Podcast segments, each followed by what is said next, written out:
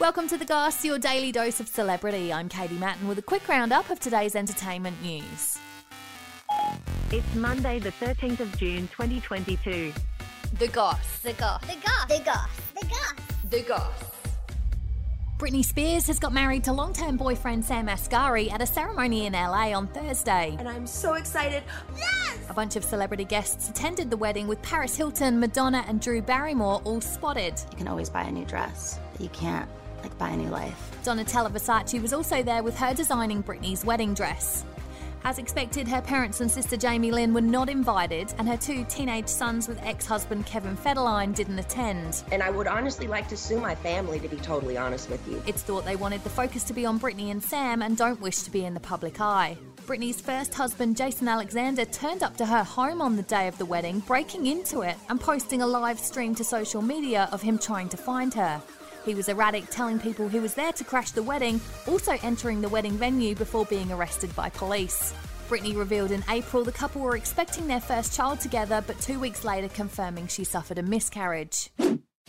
Johnny Depp has gained a massive following on TikTok after posting a video thanking his loyal supporters. He received over 12 million followers, with the video being viewed more than 30 million times.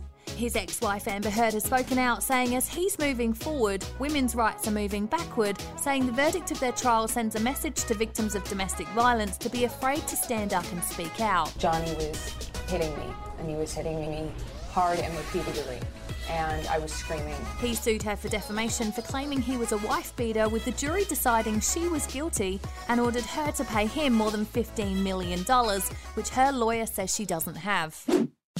And Jennifer Lopez has admitted she was furious that she had to share the stage with Shakira at the infamous Super Bowl halftime show last year, saying she thought it was the worst idea in the world. First of all, stop. She's spoken out in a new Netflix documentary called Halftime, saying performing at the Super Bowl was what she had been working on and hoping for for years.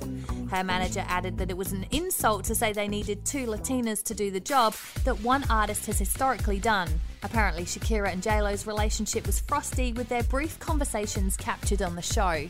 Follow us, like, rate, and subscribe wherever you get your podcasts, and that's the goss for today. See you again tomorrow. A Podshape production.